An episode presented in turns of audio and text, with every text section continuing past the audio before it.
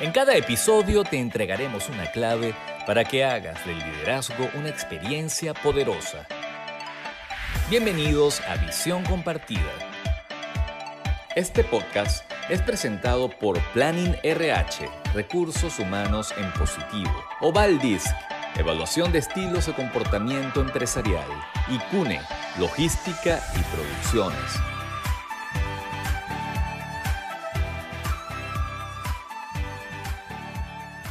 Bienvenidos al tercer episodio de Visión Compartida. Soy Lucía Galota y el tema que vamos a ver hoy es niveles de conciencia y liderazgo. Pero antes de comenzar con el tema, quisiera agradecer a todas las personas que a través de las redes sociales nos han comentado que la información que obtienen en cada episodio les está siendo útil tanto para aprender de psicología como para fortalecer su nivel de influencia y su liderazgo. Esa es la idea de este podcast, entregar información que puedan utilizar para ampliar su, su, aprendizaje tanto de psicología como de liderazgo. Los invitamos también a aquellos que todavía no nos siguen a que a través de la descripción del podcast, de la plataforma en la que nos estás escuchando. Allí vas a conseguir nuestras direcciones de las redes sociales y que puedes seguirnos, comentarnos y que con gusto nosotros vamos a, responder eh, a, tus opiniones o a, los comentarios que nos dejes en las redes sociales.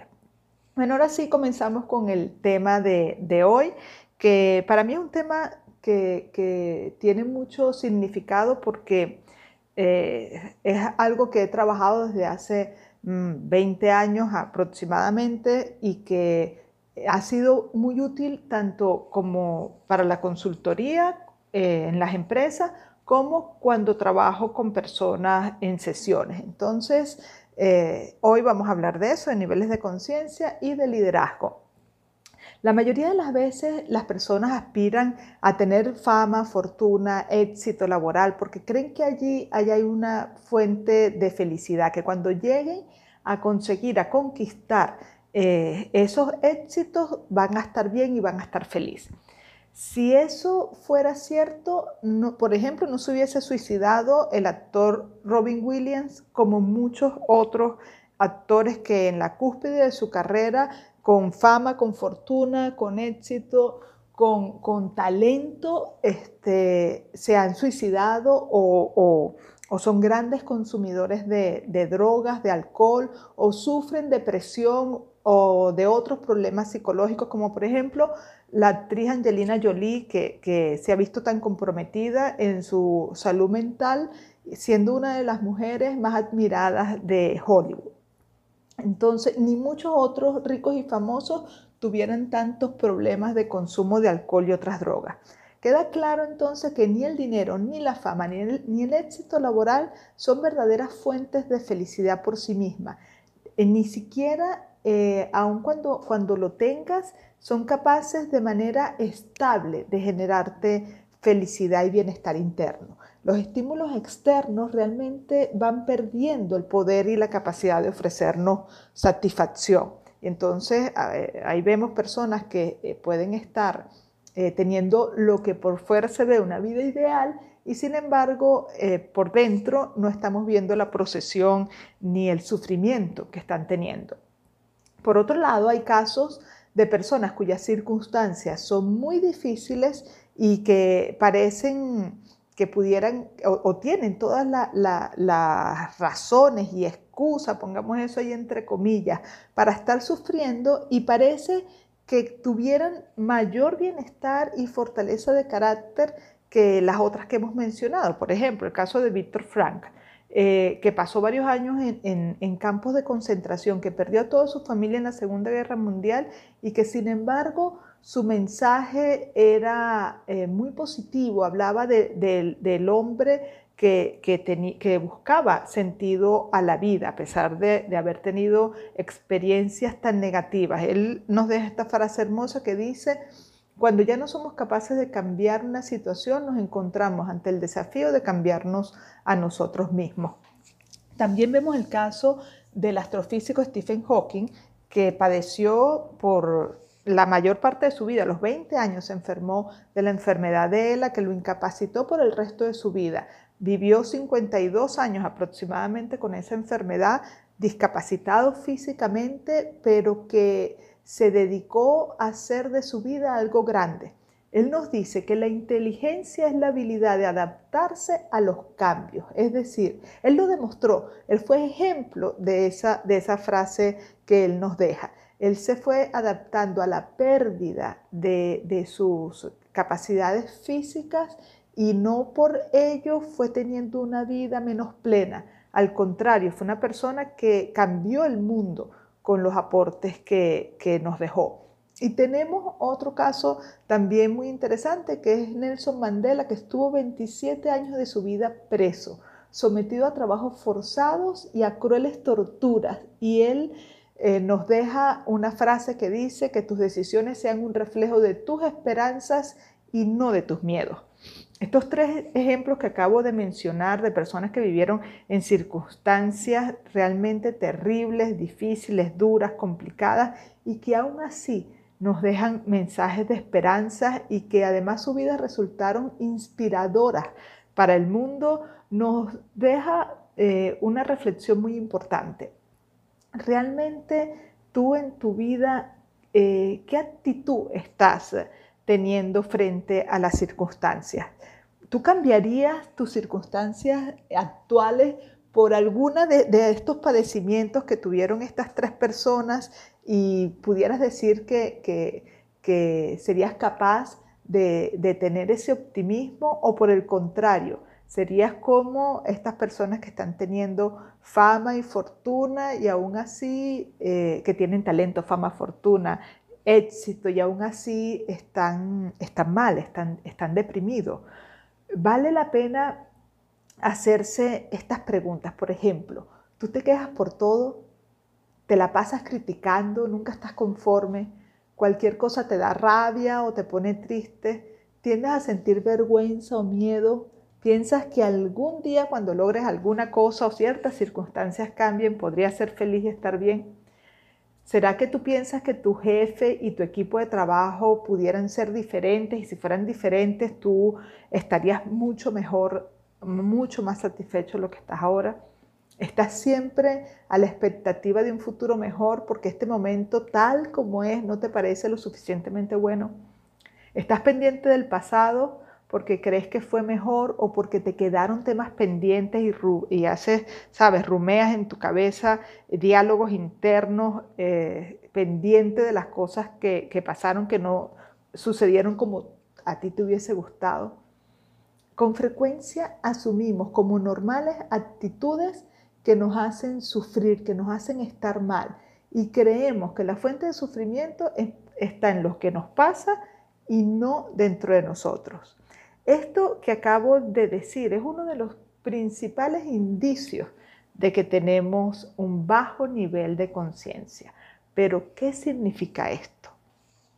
Para comprender mejor este punto voy a utilizar los resultados de las investigaciones del doctor David Hawkins. Él fue un psiquiatra norteamericano que dedicó la mayor parte de su vida profesional, por lo menos los últimos 20 años, para estudiar la conciencia y eh, dejarnos un aporte muy importante no solo a la psiquiatría, sino también al mundo empresarial. Eh, él tiene muchísimos libros publicados y algunos se consiguen en la web, incluso el mapa de la conciencia lo consiguen fácilmente en internet. Y para los que nos están escuchando en YouTube, el equipo de producción nos va a colgar durante un momento como carátula del podcast el mapa de la conciencia para que ustedes también lo puedan ver. Eh, este tema a mí me ha resultado muy útil cuando lo trabajo con los líderes porque eh, al final del podcast vamos a hacer una mm, comparación de cómo, de cómo se comporta un líder con bajo nivel de conciencia versus cómo lo hace un líder con alto nivel de conciencia.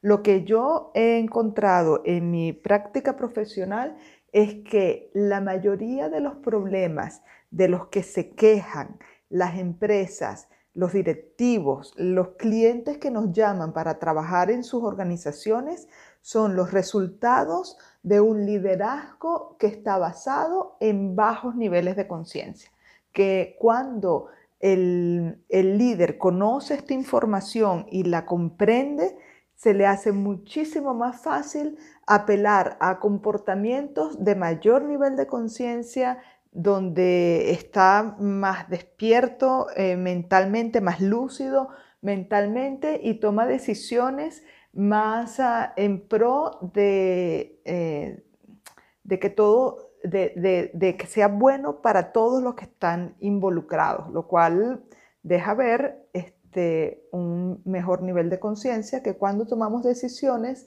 para hacer algo que nos interesa solo como persona, solo a mí como persona. Entonces, bueno, eh, vamos a, presentar el mapa de la conciencia y vamos a hilar más fino cuando veamos el, tema del liderazgo. Eh, el mapa nos permite visualizar la correlación entre los niveles de conciencia y los procesos específicos inherentes a cada nivel, es decir, las emociones, las actitudes, puntos de vista y creencias de la persona eh, responden al nivel de conciencia con el que está funcionando. Los niveles de conciencia son directamente proporcional al nivel de madurez psico-relacional o psicoespiritual también, se puede, se puede incluir en la parte espiritual aquí también, de la persona inversamente proporcional a la presencia de inmadurez psicológica, es decir, Mientras más alto estás en los niveles de conciencia, más maduro psicológicamente estás y mientras más bajo, más inmaduro. Eh, él eh, desarrolló un cuadro que fue el que llamó mapa de la conciencia, basado en una escala logarítmica, que aquí no nos vamos a ponernos a detallar, que va del 20 al 1000. Aun cuando la escala comienza en cero, cero es la ausencia de vida, así que no está representado en la escala. Él comienza la escala en 20, que es el nivel de la vergüenza y la emoción que representa este nivel es la humillación. Luego sigue el nivel 30, que es la culpa, y la emoción es la culpa. Así va subiendo, 50 la apatía con la emoción desesperación, 75 tristeza y sigue subiendo sufrimiento, deseo, ira, orgullo, eh, siguen coraje, neutralidad, voluntad, aceptación, razón, amor, alegría, paz e iluminación. Termina, la escala comienza en el nivel de vergüenza y termina en el nivel de iluminación, pasando por los diferentes estados internos que puede experimentar una persona eh, y que puede experimentarlo a lo, largo, a lo largo del día o de la vida, puede experimentarlos todos. El, el asunto está en cuál de ellos pasa la mayor parte del tiempo. Porque si una persona pasa la mayor parte del tiempo en el estado de, en el nivel de la ira, pues entonces esa persona internamente va a estar experimentando emociones vinculadas a la rabia, al odio, su proceso interno va a ser de una persona agresiva, va a estar viendo afuera constantemente antagonismo, eh, oposicionismo, va a estar eh, teniendo la experiencia eh, interna que refleja afuera de la sensación de que las personas le llevan la contraria y que este, bueno, tiene razones para estar peleando con la gente. Eh, si la persona está en, un estado, en un nivel de tristeza, su emoción principal va a ser el pesar, su manera de ser va a ser alguien desalentado, desesperanzado, va a tener una visión de la vida trágica, ¿ok? Entonces, estos niveles de conciencia tienen cada uno vinculado a un patrón que, tiene eh, una emoción específica, comportamientos específicos, una manera de ser, una visión de la vida, una visión espiritual y que lo va determinando, eh, él, lo llamaba, de viejo quien lo llamaba, que eso eran los determinantes ocultos del comportamiento, porque al final uno ve el comportamiento, pero no, no tiene eh, una idea clara de qué lo está provocando. Entonces, él de alguna forma con el mapa de la conciencia dice, bueno, estos son los determinantes ocultos del comportamiento. Él eh, definió un nivel que él decía, de aquí para abajo, todos los comportamientos tienden a ser eh, destructivos o autodestructivos y de aquí para arriba los comportamientos son más constructivos. Ese nivel es el nivel de 200. El coraje, a partir de 200 hacia arriba, los comportamientos ya comienzan a ser comportamientos constructivos y a partir de 200 hacia abajo, es decir, del coraje hacia abajo, a partir del orgullo, que calibra en 175 hacia abajo, los comportamientos son más bien destructivos. Él también en sus investigaciones descubrió que alrededor del 75% de la población mundial calibra de 200 para abajo. Es decir, que la mayoría de las personas eh, están teniendo niveles de conciencia que em, impulsan comportamientos destructivos. ¿Quieres saber los errores más frecuentes de los líderes en las empresas? Escucha con atención los imperdonables del liderazgo. Los imperdonables del liderazgo de este episodio tienen que ver con el hecho de actuar principalmente basados en el instinto animal de sobrevivencia. Cuando nosotros estamos actuando desde el instinto animal de sobrevivencia, que sin darnos cuenta lo hacemos muchas veces durante el día, estamos actuando eh, principalmente con niveles bajos de conciencia. Estos comportamientos em, suelen ser eh, o caracterizarse por ser impulsivos, reactivos, autómatas, tienen que ver con eh, huir, atacar, pelear o quedarte paralizado del miedo, que son reacciones instintivas animales propias de nuestra parte más primitiva del cerebro. Este era el mecanismo que utilizaban nuestros antepasados de las cavernas para sobrevivir, pero el cerebro eh, luego fue desarrollando áreas mucho más sofisticadas que nos permiten, más que sobrevivir, nos permiten la posibilidad de desarrollar una vida plena. Entonces, el imperdonable es que estemos sintiendo constantemente la amenaza o peligro frente a estímulos externos que son realmente inofensivos y que constantemente estemos huyendo, atacando, peleando, como si todavía viviéramos en las cavernas y no despertemos estas otras habilidades superiores frente a los retos del día a día porque estamos constantemente en esta sensación de, peligro o de amenaza. Entonces, el imperdonable es que justamente no superemos la manera de comportarnos que tiene que ver con el instinto animal de sobrevivencia. Y por eso nuestra forma de ser tiende a ser eh, muy estresante, eh, constantemente de preocupación, de mm, eh, tensión y esto pudiera ser diferente si nosotros superamos esta, esta manera de ver la vida de, forma tan primitiva y tan de sensación de sobrevivencia. Acabas de oír los imperdonables del liderazgo. Continuando con el mapa, yo quisiera mencionarles de abajo hacia arriba las emociones de cada nivel para que ustedes vean cómo va evolucionando las diferentes emociones según vas cambiando de nivel de conciencia. Por ejemplo, la más baja, ya se los dije, la emoción es humillación. Le sigue la emoción de la culpa, luego desesperación, luego pesar, ansiedad, anhelo, odio, desprecio. Hasta aquí las negativas. Luego empieza el, eh, a nivel de 200 lo que empieza ya a ser positivo consentimiento, confianza, optimismo, perdón, comprensión, veneración, serenidad, delectación indescriptible. La emoción última del nivel iluminación es indescriptible. Les estoy mencionando son las emociones propias de cada nivel, no les estoy mencionando el nivel. Hago esto para que ustedes vean cómo Em, en la medida en que se va avanzando en, la madurez psicológica, se va también avanzando en, en el tipo de emoción que se experimenta y que en la medida en que estás más abajo, de alguna forma eres más preso de las circunstancias externas, como lo veíamos al principio.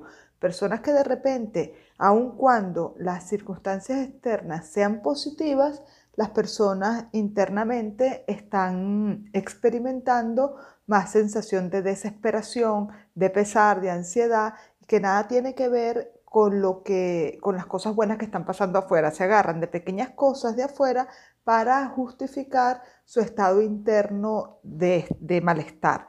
Y que por el contrario, eh, personas que están bien internamente y que, y que han eh, evolucionado en su, en su nivel de conciencia, en su madurez psicológica, puede tener eh, circunstancias externas difíciles, como ya las dijimos, y sin embargo estar experimentando, por ejemplo, serenidad eh, o perdón o comprensión, que son emociones mucho más elevadas que, que las que ya mencioné.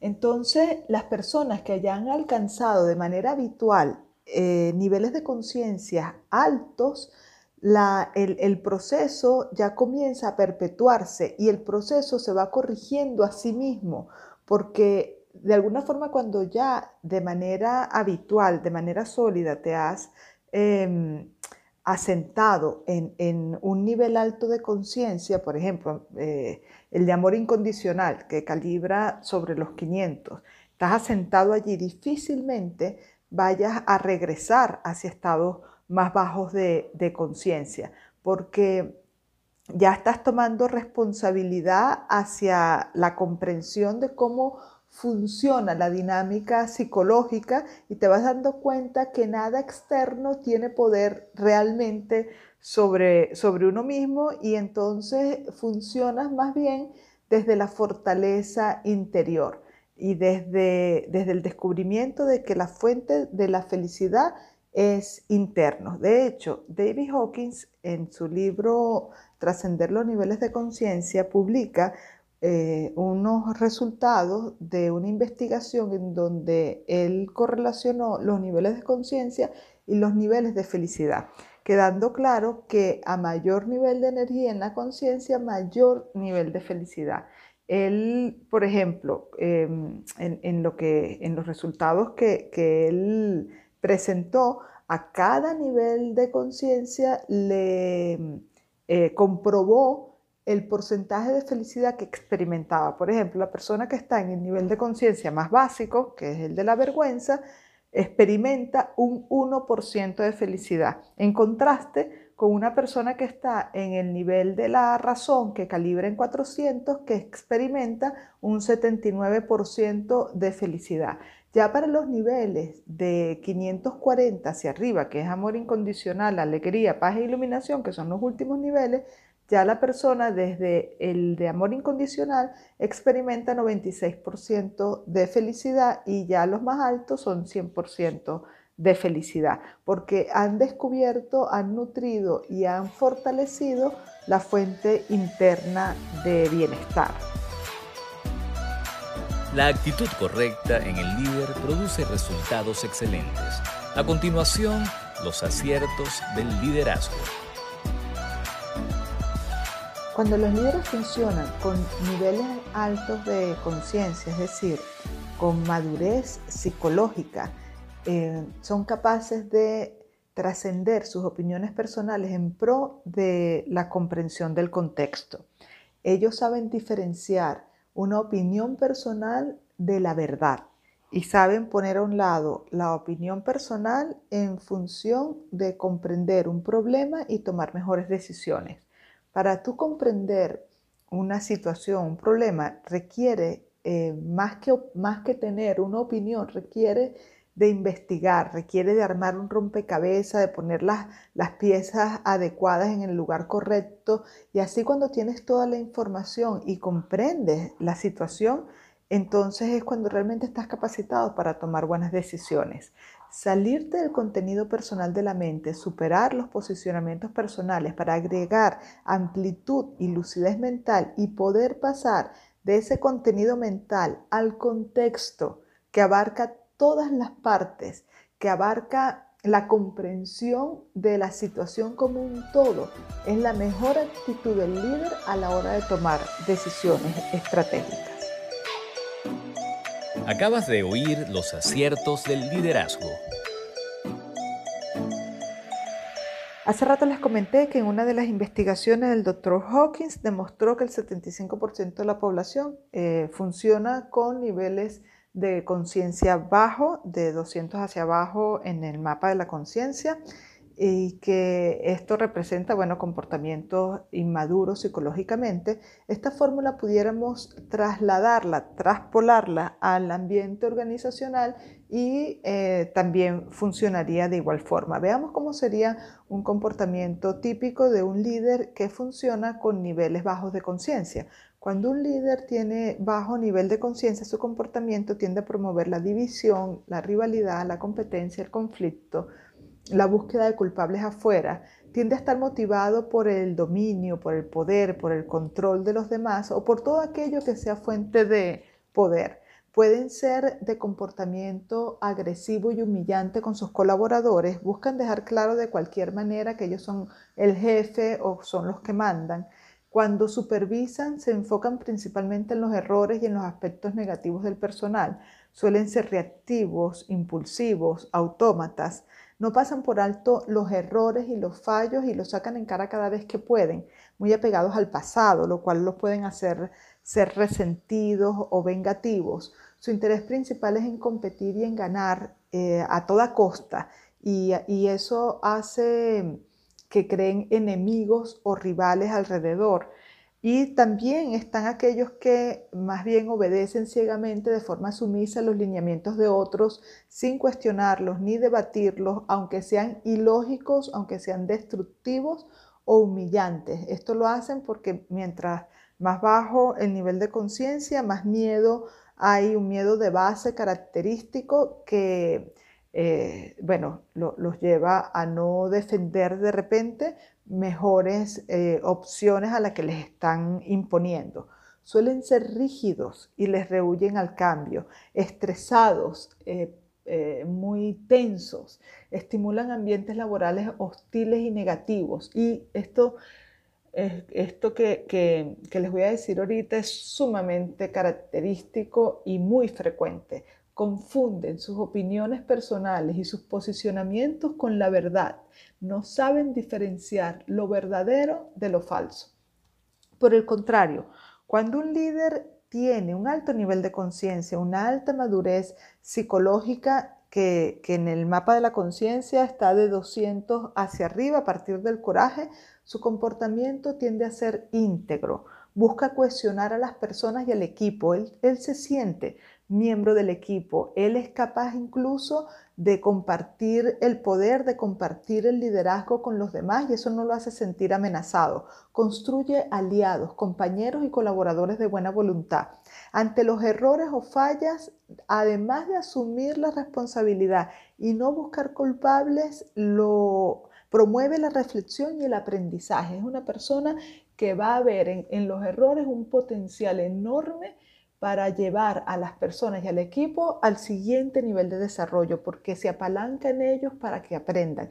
Trata a los demás con respeto, busca resaltar los aciertos y trabaja eh, a partir de lo, de lo que está haciendo bien las personas, de recompensar, de reconocer, de apreciar el trabajo bien hecho. Su visión es de futuro y su comportamiento tiende a ser proactivo y creativo Estimula la excelencia, estimula el ser competente más que el ser competitivo, estimula la flexibilidad, la adaptación y el aprendizaje. Sabe construir un ambiente laboral armonioso a través del cuidado de su gente de forma amable y generosa y sabe manejar muy bien las presiones del medio y el estrés. Con esto hemos llegado al final de este episodio 3. De corazón esperamos que les haya gustado. Si les gustó, pónganle un like y compártanlo. Siéntase en la plena libertad de compartirlo. También los invitamos a que nos sigan en nuestras redes sociales. Allí en la descripción del podcast consiguen los links para eh, seguirnos en nuestras redes sociales. Bueno, entonces la invitación es para la próxima semana en el episodio 4. Allí los esperamos. Nos despedimos a nombre de todo el equipo de Visión Compartida y de nuestros patrocinantes, Planning RH, Recursos Humanos en Positivo, Ovaldis, Evaluación de Estilos de Comportamiento Empresarial y CUNE, Logística y Producciones.